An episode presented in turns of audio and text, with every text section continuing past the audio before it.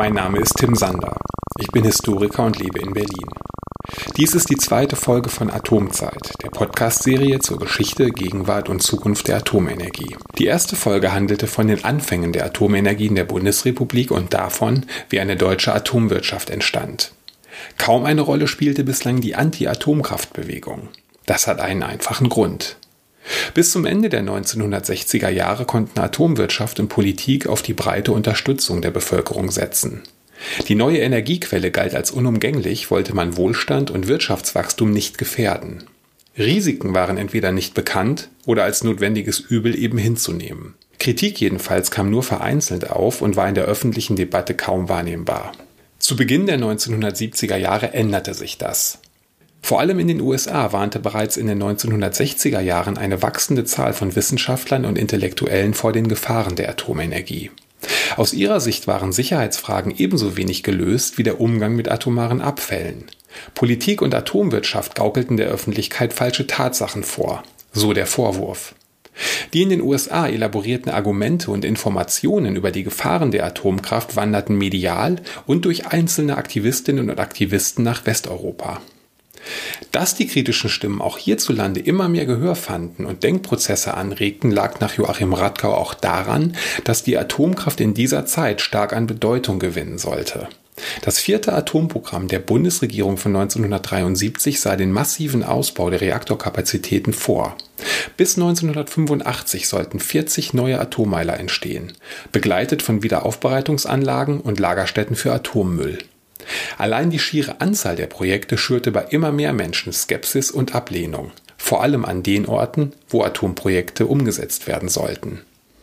Ab Mitte der 1970er Jahre nahmen immer mehr Menschen an Demonstrationen teil, wirkten in Bürgerinitiativen mit und verbreiteten auf T-Shirts, Aufklebern und Plakaten den berühmten Atomkraft Nein Danke Slogan.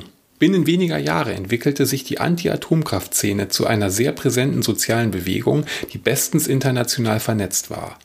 Das ist auch deshalb bemerkenswert, weil vergleichbare Bewegungen anderer Länder, etwa in Frankreich und Japan, zeitgleich wieder deutlich an Kraft und Bedeutung verloren. Mich hat besonders interessiert, wie aus ersten lokalen Protesten die deutsche Atomkraftbewegung entstand und was ihre Beständigkeit ausmachte. Fragt man nach den Anfängen, kommt dem Ort Würgassen an der Oberweser eine besondere Bedeutung zu. Hier baute die AEG im Auftrag von Preußen Elektra ab 1968 einen Siedewasserreaktor. Um den Bau des AKW zu verhindern, organisierte sich eine Bürgerinitiative, eine der ersten in der Bundesrepublik überhaupt. Allerdings der Würgassener Protest äußerte sich nicht in Form von Großdemonstrationen oder Blockaden, sondern vor allem auf dem Rechtsweg. Der Karlshafener Rechtsanwalt Horst Möller, der an der Spitze der Würgassener Bürgerinitiative stand, reichte eine Klage beim Bundesverwaltungsgericht ein, die wegweisenden Charakter hatte. Hierzu Joachim Radgau. Joachim Radgau, auf dessen Expertise ich bereits in Folge 1 zurückgreifen durfte, ist Professor für neuere Geschichte und lehrte bis zu seiner Emeritierung an der Universität Bielefeld. Radgau ist einer der führenden Experten für die Geschichte der Atomenergie in Deutschland. Und der Müller, der hat auch schon 1972 das Würgersen-Urteil vom Bundesverwaltungsgericht erreicht, wo entschieden wurde, dass bei der Genehmigung von Kernkraftwerken Sicherheit vorrangig ist. Nicht Wirtschaftlichkeit, sondern Sicherheit. Und dieses, das ist auch viel zu wenig beachtet worden. Dieser juristische Hintergrund ist auch für die Anti-AKW-Aktivisten sehr, sehr nützlich gewesen. Also dieser, dieser juristische Hintergrund sollte also eigentlich noch viel, viel mehr beachtet werden. Wie hier bereits indirekt angedeutet, ist unsere Erinnerung an die Anti-Atomkraftbewegung allerdings nicht von Gerichtsurteilen und Verwaltungsakten bestimmt.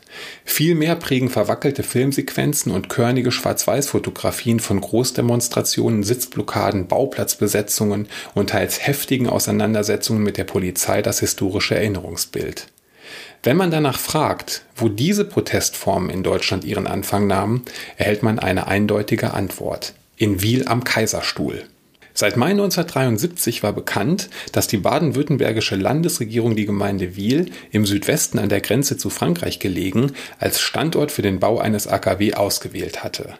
Schnell bildete sich eine lokale Bürgerinitiative, die den Bau verhindern wollte.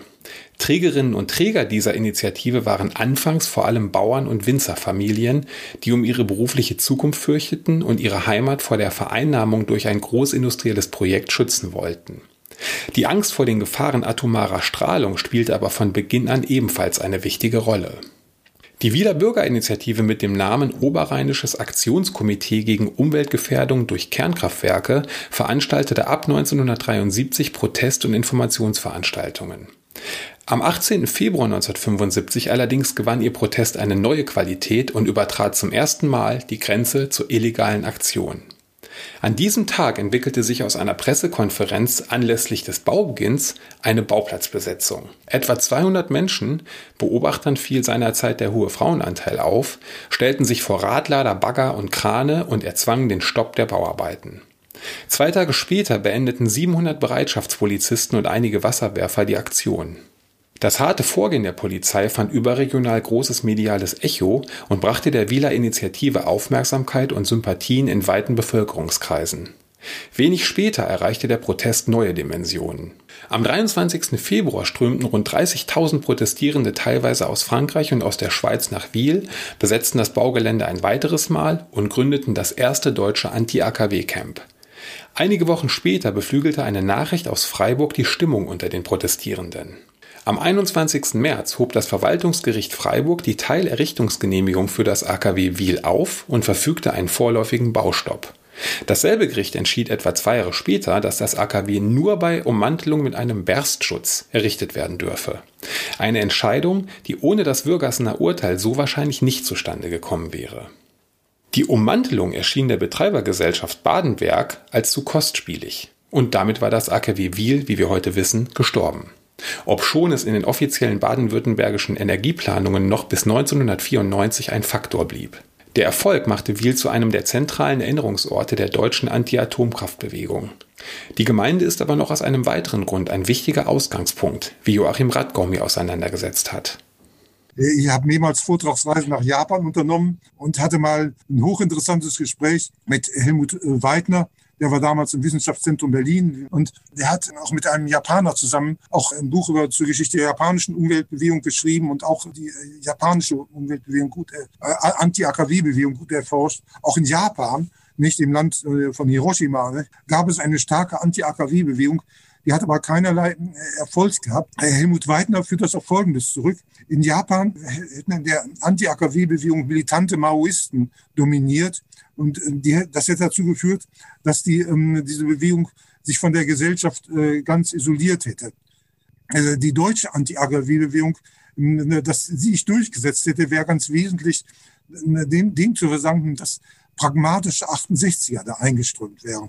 In Wiel, es war eben wichtig, es sind nicht nur die ne, Weinbauern und die Frauen, äh, die Bauersfrauen demonstrierten, sondern auch ähm, Studenten von der Universität Freiburg kamen hinzu. Die pragmatischen 68er, die haben offenbar, offenbar wesentlich ihr Dienst, ihr Dienst, dass sie einfach die Anti-AKW-Kämpfer mehr vernetzt hatten. In den 60er Jahren gab es schon so eine Anti-AKW-Initiative, in der Gemeinde Menzenschwand im Schwarzwald, auch ein interessanter Punkt, habe ich ein eigenes Kapitel in meiner Atomwirtschaft, aber äh, die wirkte eben auf Intellektuelle hinterwäldlerisch, nicht? Die, die wollten nicht, dass da Uran abgebaut würde. Aber jetzt wird es eben anders. Die der einströmenden Intellektuellen trugen dazu bei, diese Bewegung zu vernetzen mit, den, mit der Wissenschaft, mit der Politik, der Medien. Übrigens, übrigens auch die Rolle der evangelischen Kirche sollte nicht unterschätzt werden dabei. Am Kaiserstuhl kamen also unterschiedliche gesellschaftliche Milieus, hier Studierende, Intellektuelle und 68er aus der Großstadt, dort Winzer, Bauern, Handwerker und Angestellte aus der Region zusammen und traten für ein gemeinsames Ziel ein. Dieser Schulterschluss teils völlig unterschiedlicher sozialer Gruppen, die sich zuvor weitgehend fremd gewesen waren, sollte für die deutsche Anti-Atomkraftbewegung entscheidend sein, wie auch Frank Ükötter betont. Frank Ükötter, dessen Expertise ebenfalls bereits in Folge 1 zu hören war, ist Professor für Geschichte an der University of Birmingham und hat zuletzt sein Buch Atomare Demokratie, eine Geschichte der Kernenergie in Deutschland vorgelegt. Die bundesdeutsche Protestbewegung, wie sie in den 70er Jahren entsteht, zeichnet sich äh, vor allem durch ihre enorme Vielfalt auf. Ähm, dass da ganz unterschiedliche Menschen zusammenkommen konnten ähm, und sich auch miteinander verständigen und ja, doch einheitliche Bewegung, jedenfalls eine Bewegung bilden, die sich nie äh, sichtbar spaltet. Da kommen die Menschen in der Nähe von Kraftwerksprojekten zusammen. Wiel ist sozusagen das äh, Musterbeispiel für eine ländliche Region, die das gar nicht lustig findet, dass ein Kraftwerk gebaut werden soll mit weiteren Industrialisierungsplänen. Das war ein wichtiges Motiv. Angst vor Strahlen ist ein wichtiges Motiv. Auch das vielleicht auch eine Rolle dafür spielt, dass Frauen in der Anti-Atomkraftbewegung von Anfang an eine sehr starke Rolle gespielt haben. Also der Atomprotest war auch so ein, ein einer der Orte, wo Frauen als aktive eine Chance gesehen haben. Wir reden ja von den 70er Jahren, die agendamäßig noch nicht so aufgeschlossen waren wie vielleicht spätere Jahrzehnte. Die 68er waren bekanntlich schreckliche Machos. Ähm, ja, und dann die Studierenden, äh, die sind in Wiel wichtig, in Hamburg wichtig, wo es um Brockdorf geht. Die bringen auch so die K-Gruppen mit ins Spiel. Ähm, also kommunistische Splittergruppen, Alt-68er, die merken bei der Atomtechnik, das, das heißt populär, da geht es gegen Großkonzerne, das ist ihnen natürlich immer sozusagen lieb.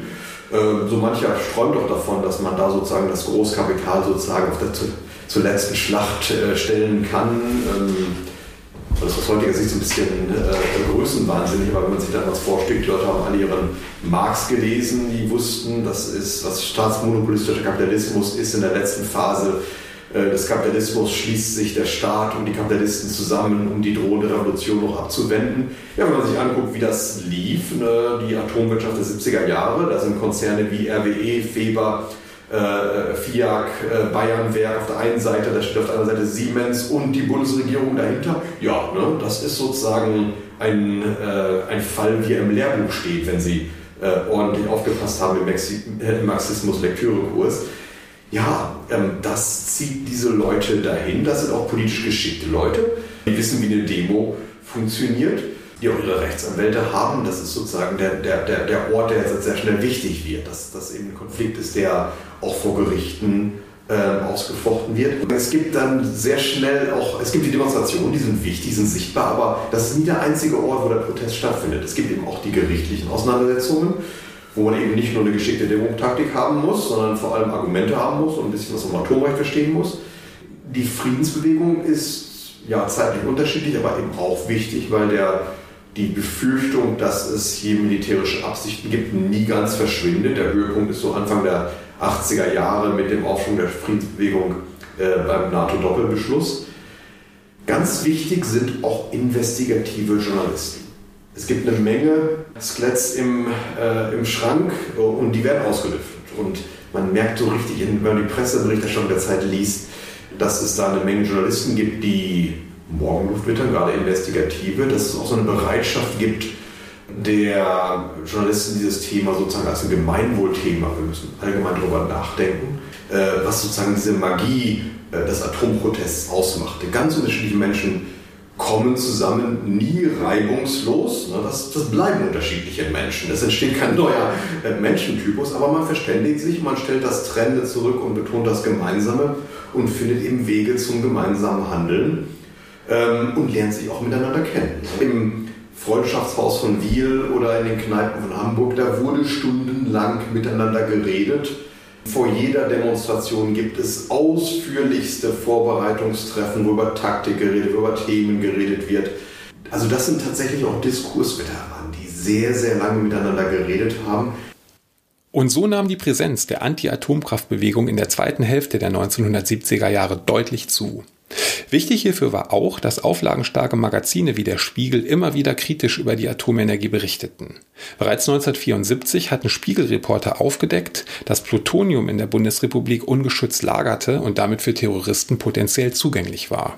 Aber auch öffentlich-rechtliche Sender wie NDR und WDR berichteten mehrfach über die Gefahren der Atomenergie. Orte, an denen die Anti-Atomkraft-Proteste besonders intensiv verliefen, waren Gronde, Kalka, Brockdorf und Gorleben. Hier kam es mehrfach zu großen Demonstrationen mit Zehntausenden Teilnehmenden, versuchten und teils auch kurzzeitig geglückten Bauplatzbesetzungen sowie der Errichtung von Protestcamps. Am 19. März 1977 verlief eine Demonstration gegen das AKW Gronde mit etwa 15.000 Teilnehmenden besonders gewalttätig. Ein Teil der Demonstrierenden versuchte, den Bauplatz zu besetzen und stieß dabei auf die heftige Gegenwehr von etwa 5000 Polizisten. Mit 800 verletzten Demonstranten und 240 verletzten Polizisten war die sogenannte Schlacht von Gronde die bis dahin brutalste Auseinandersetzung in der westdeutschen Protestgeschichte überhaupt.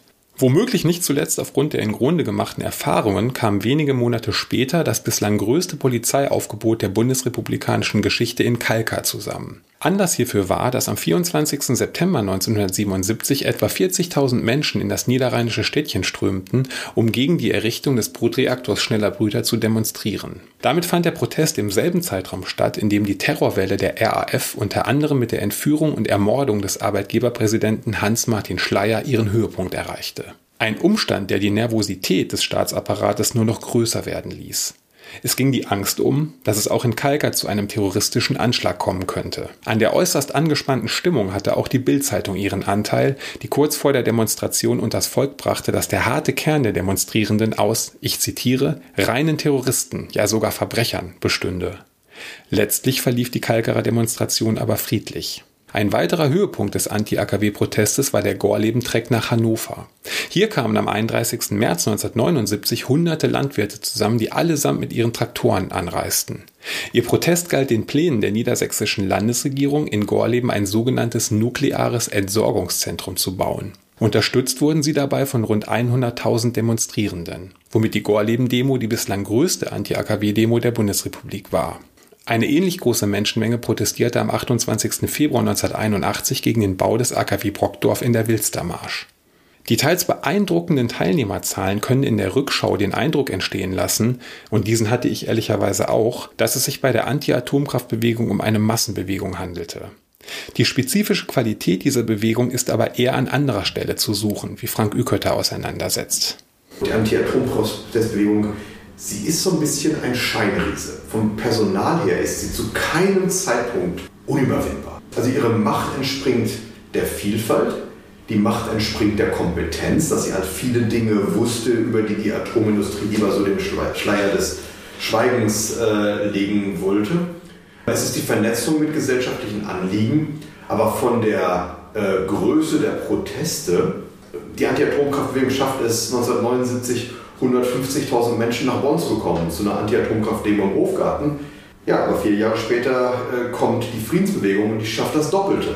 Da sehen Sie, äh, dass der Rückhalt erheblich war, aber eben überhaupt nicht so war, äh, dass das Ganze unbezwingbar war. Ich bin mir ziemlich sicher, in den 70er Jahren der Anteil der Bundesbürger, der je auf eine Anti-Atomkraftbewegung gegangen ist, das ist deutlich unter einem Prozent.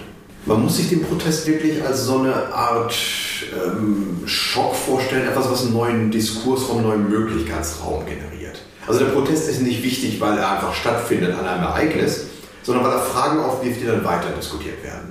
Und weil das gerade in der Öffentlichkeit, in der Presse, aber auch von äh, Veranstaltungen, Diskussionsforen weitergetragen wird. Äh, so ein Impuls, da sind sozusagen Anstöße da, die wollen wir weiterverfolgen am besten zu erkennen bei der Evangelischen Akademie. Dass dann diesem ganzen Anliegen eine Macht gibt, eine Diskursmacht gibt, die sie einfach von der äh, realen Zahl der Demonstrationen, von der Größe der Demonstrationen nie her hat. Man muss auch mal was sozusagen sagen, was die Atombewegung selten offen ausspricht. Die, die Vorstellung sozusagen einer bundesweiten breiten Bewegung ist irreführend. Es gibt wir, ähm, im Protest gegen das Atomkraftwerk am Kaiserstuhl. Da strömen die Massen. Die Massen strömen in Brockdorf. Die Massen strömen in Kalka. Sie gehen nach Gorleben. Sie strömen auch nach Gronde, aber da war es dann schon ein einzelner Tag. Und es gibt eine Menge Atomkraftprojekte, an denen nie eine große Demonstration mit mehr als 10.000 Menschen stattgefunden hat. Lingen noch weniger. Unterweser, Philipsburg, Neckar-Westheim da gibt es Gegner, aber sie schaffen es eben nie, eine richtig große Demo auf die Beine zu stellen. Und das bleibt nicht unbemerkt in der äh, Anti-Atom-Szene. Und es ist auch ganz wichtig zu sehen, also an den meisten der Orte, die ich erwähnt habe, wird da tatsächlich gebaut. Kalka wird gebaut, Gronde wird gebaut, Brockdorf wird gebaut. Wenn die Diskussion an, an der Atomwirtschaft sieht, äh, die sehen schon den Protest, das lässt sie nicht unberührt, aber sie wissen, sie können trotzdem bauen. Und obwohl es den Aktivistinnen und Aktivisten in der Regel nicht gelang, den Bau von Atomanlagen zu verhindern, verlief der Ausbau der Atomenergie nicht wie zunächst vorgesehen. Wie bereits eingangs erwähnt, 1973 hatten die staatlichen Planungen den Bau von 40 Atomkraftwerken vorgesehen. Die angepeilte Menge an Atomstrom sollte die Marke von 50.000 Megawatt überschreiten. Von Zielen dieser Größenordnung hatten sich Politik und Atomwirtschaft aber bereits Ende 1977 wieder verabschiedet. Jetzt war die Rede von etwa 40.000 Megawatt bis 1990. Aber auch diese Menge wurde bei weitem nicht erreicht. Und das hatte auch eine Menge mit der Anti-Atomkraftbewegung zu tun. Wichtig ist, der Protest löst Diskussionen aus, er löst Zweifel aus und vor allem verbindet er sich mit den Selbstzweifeln äh, in der Stromwirtschaft. Das ist entscheidend, äh, dass für diese Bauprogramme der 70er Jahre eben die Erwartung äh, eines dramatisch ansteigenden Energiebedarfs wichtig war und man merkt in der zweiten Hälfte der 70er Jahre, die Nachfrage steigt gar nicht so schnell an, wie man sich das erwartet hat. Es gibt also einen deutlich geringeren Bedarf an Atomkraftwerke, als man vermutet hatte. Und das sich dann eben, wie in Borgdorf etwa, äh, durch ein Gerichtsverfahren der Bau vier Jahre verzögerte. Das war dann eben gar nicht mehr so sehr zu bedauern aus Sicht der Stromkonzerne, weil man plötzlich Zeit hatte. Das ist ganz wichtig, weil damit überhaupt etwa so ein Raum da war, also eine Bereitschaft auch mal nochmal neu zu diskutieren. Denkpause heißt das im, äh, im Zeitkontext ähm, auch von den Politikern natürlich die Sicht da war, ja, wir schmeißen uns jetzt nicht in die Bresche für ein großes Atomprogramm, wenn es ein kleines auch tun würde. Also das ist ganz entscheidend, äh, dass sich je mehr diskutiert wird, desto mehr herausstellt, wir brauchen gar nicht so viele Atomkraftwerke. Das sehen Sie äh, auch Anfang der 80er Jahre. 1982 also werden äh, die letzten bundesdeutschen Atomkraftwerke bestellt. Und ja, also um die Bundestagswahl 1980 herum wird noch davon geredet, dass man zehn Kraftwerke bestellen wollte. Dann sind es plötzlich nur sieben und am Ende werden dann drei bestellt. Und zwar einfach deshalb, weil man mehr einfach nicht brauchen konnte. Ähm, das ist gewissermaßen, wenn man so will, die große Ironie der Protestgeschichte, dass der Protest und die Debatten, die daraus entspringen, gewissermaßen eine gigantische Fehlinvestition verhindert haben. Denn für diese große Batterie von Atomkraftwerken, die man sich in den frühen 70er Jahren erträumt hat, es hätte dafür keinen Bedarf gegeben. Von einer Atomeuphorie oder gar einem kommenden Atomzeitalter war spätestens zu Beginn der 1980er Jahre auch unter bekennenden Anhängerinnen und Anhängern des Atoms keine Rede mehr. Und auch der Protest hatte seinen Höhepunkt zu diesem Zeitpunkt bereits hinter sich. Allerdings, die Politik, mit Ausnahme der gerade entstehenden Partei Die Grünen, hielt an der Atomenergie weiterhin fest. Staatliche Ausstiegspläne gab es zu dieser Zeit keine. Vielmehr gab es nach wie vor Zukunftsprojekte, wie etwa den schnellen Brüter in Kalka und den Hochtemperaturreaktor in Hamm-Üntrop, dem nicht wenige Vertreter der Atomwirtschaft ein großes Exportpotenzial zuschrieben. Aber wie genau es mit der Atomenergie weitergehen sollte, das war zu Beginn der 1980er Jahre ein gutes Stück weit offen und wird Thema der nächsten Folge von Atomzeit sein. Für heute bedanke ich mich. Mein herzlicher Dank gilt abermals Professor Dr. Joachim Radgau und Professor Dr. Frank Ökötter dafür, dass sie ihr tiefes Wissen um die Geschichte der deutschen Atomkraft mit mir geteilt haben. Außerdem gilt mein Dank all jenen da draußen, die sich die zweite Folge von Atomzeit angehört haben und hoffentlich etwas für sich mitnehmen konnten. Wer mehr zur Geschichte der deutschen Anti-AKW-Bewegung erfahren möchte, findet in den Show Notes dieser Folge einige Literaturtipps. Es würde mich freuen, wenn Sie, wenn ihr beim nächsten Mal wieder dabei seid. Rückfragen, Kritik und Hinweise erreichen mich unter atomzeit.posteo.de. Tschüss und bis zum nächsten Mal.